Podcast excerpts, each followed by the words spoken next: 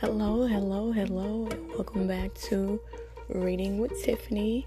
I am Tiffany, the founder of this podcast and the founder of Reading with Tiffany. I know, I know, I know it's been a while, but I'm back. I actually, if you don't follow me on any other platforms or in any other social media, I actually just gave birth to my daughter, so that's why I've been out for a little bit, just trying to prepare and get back into a new groove because everything, and I mean everything, is a new normal. There's a lot happening at one time, but I'm going to get through it. We are going to get through it, most definitely. But what I wanted to talk about in this podcast is why reading matters. So there are so, so, so many statistics that have been done about literacy. There are so many statistics that have been done with different races, different ethnicities, and it shows the disparities and the similarities between the two, depending on your background and depending on where you come from, depending on your situation and your circumstance.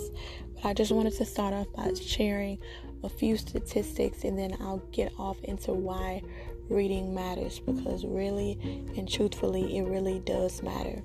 So, according to the National Assessment of Adult Literacy, two thirds of children who aren't reading well in fourth grade will end up on welfare or in jail and have a 78% chance of not catching up to their reading bookmarks, So their reading levels they're supposed to be at. 60% of juvenile delinquents and 80% of adult inmates are illiterate. So I'm going to stop right there. There's another one that I have. You can go to readingwithtiffany.com. There's actually also a blog post that I wrote about this that goes further into detail. So if you want to see more statistics and just read visually to be able to see what it is I'm talking about, then please go check out my website. It is it is there and it is available. It is a resource that I created for people, for anybody to use that wants to use it. So, me personally, I have been working with children for the past decade.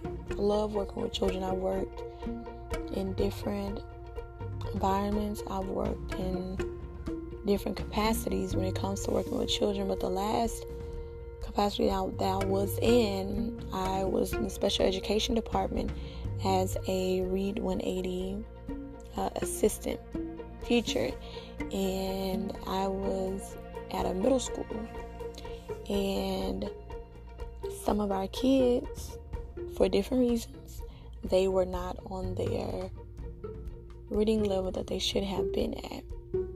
And this is not just something for children that are in special education, this is for children in general that, for various reasons, they're not on the reading level that they should be at. And reading is a foundation. Reading is a foundation for every other sub- subject. If you cannot read, you are going to struggle.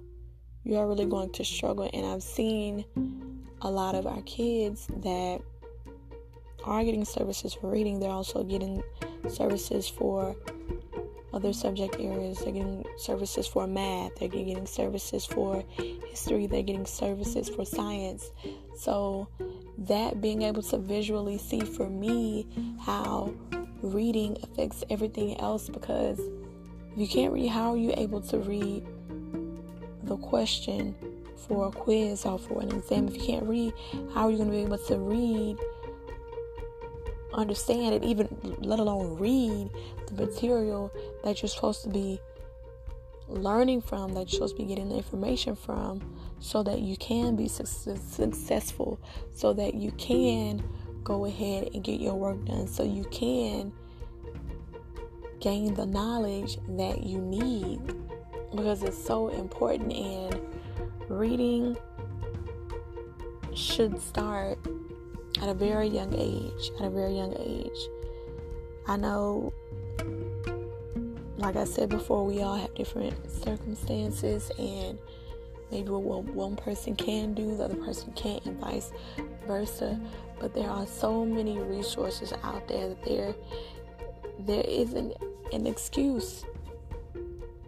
There isn't, especially in times like these. You're seeing a lot of resources popping up, and even resources that were not available for free. They are now for free for a certain amount of time, or they're now offering certain things for free in general. But it's just I don't I don't know. It's like trying to to explain and explain it. It's like you you can, but people sometimes they don't get it until they see it for themselves or until it affects somebody that's close to them. But with reading, it doesn't have to be that way, especially if you're a parent. I firmly believe that we as parents, we are our children's first educator. We are. And the sooner you start, the better off your child will be in the long run. You may not see the results right away. Oftentimes, that's not how things work. That you do this or you put in the work, you plant the seed, and automatically you'll see the growth, you'll see the fruit, you'll see the production of what was once planted overnight. And it doesn't happen that way often, but over time, throughout the years, I promise you, if you at least start and you remain consistent, you will see the changes. And you, as a parent, I know I, as a parent, felt better off because of it. Because I made a decision, because I made a choice to invest in my child, to put forth the effort, to take action.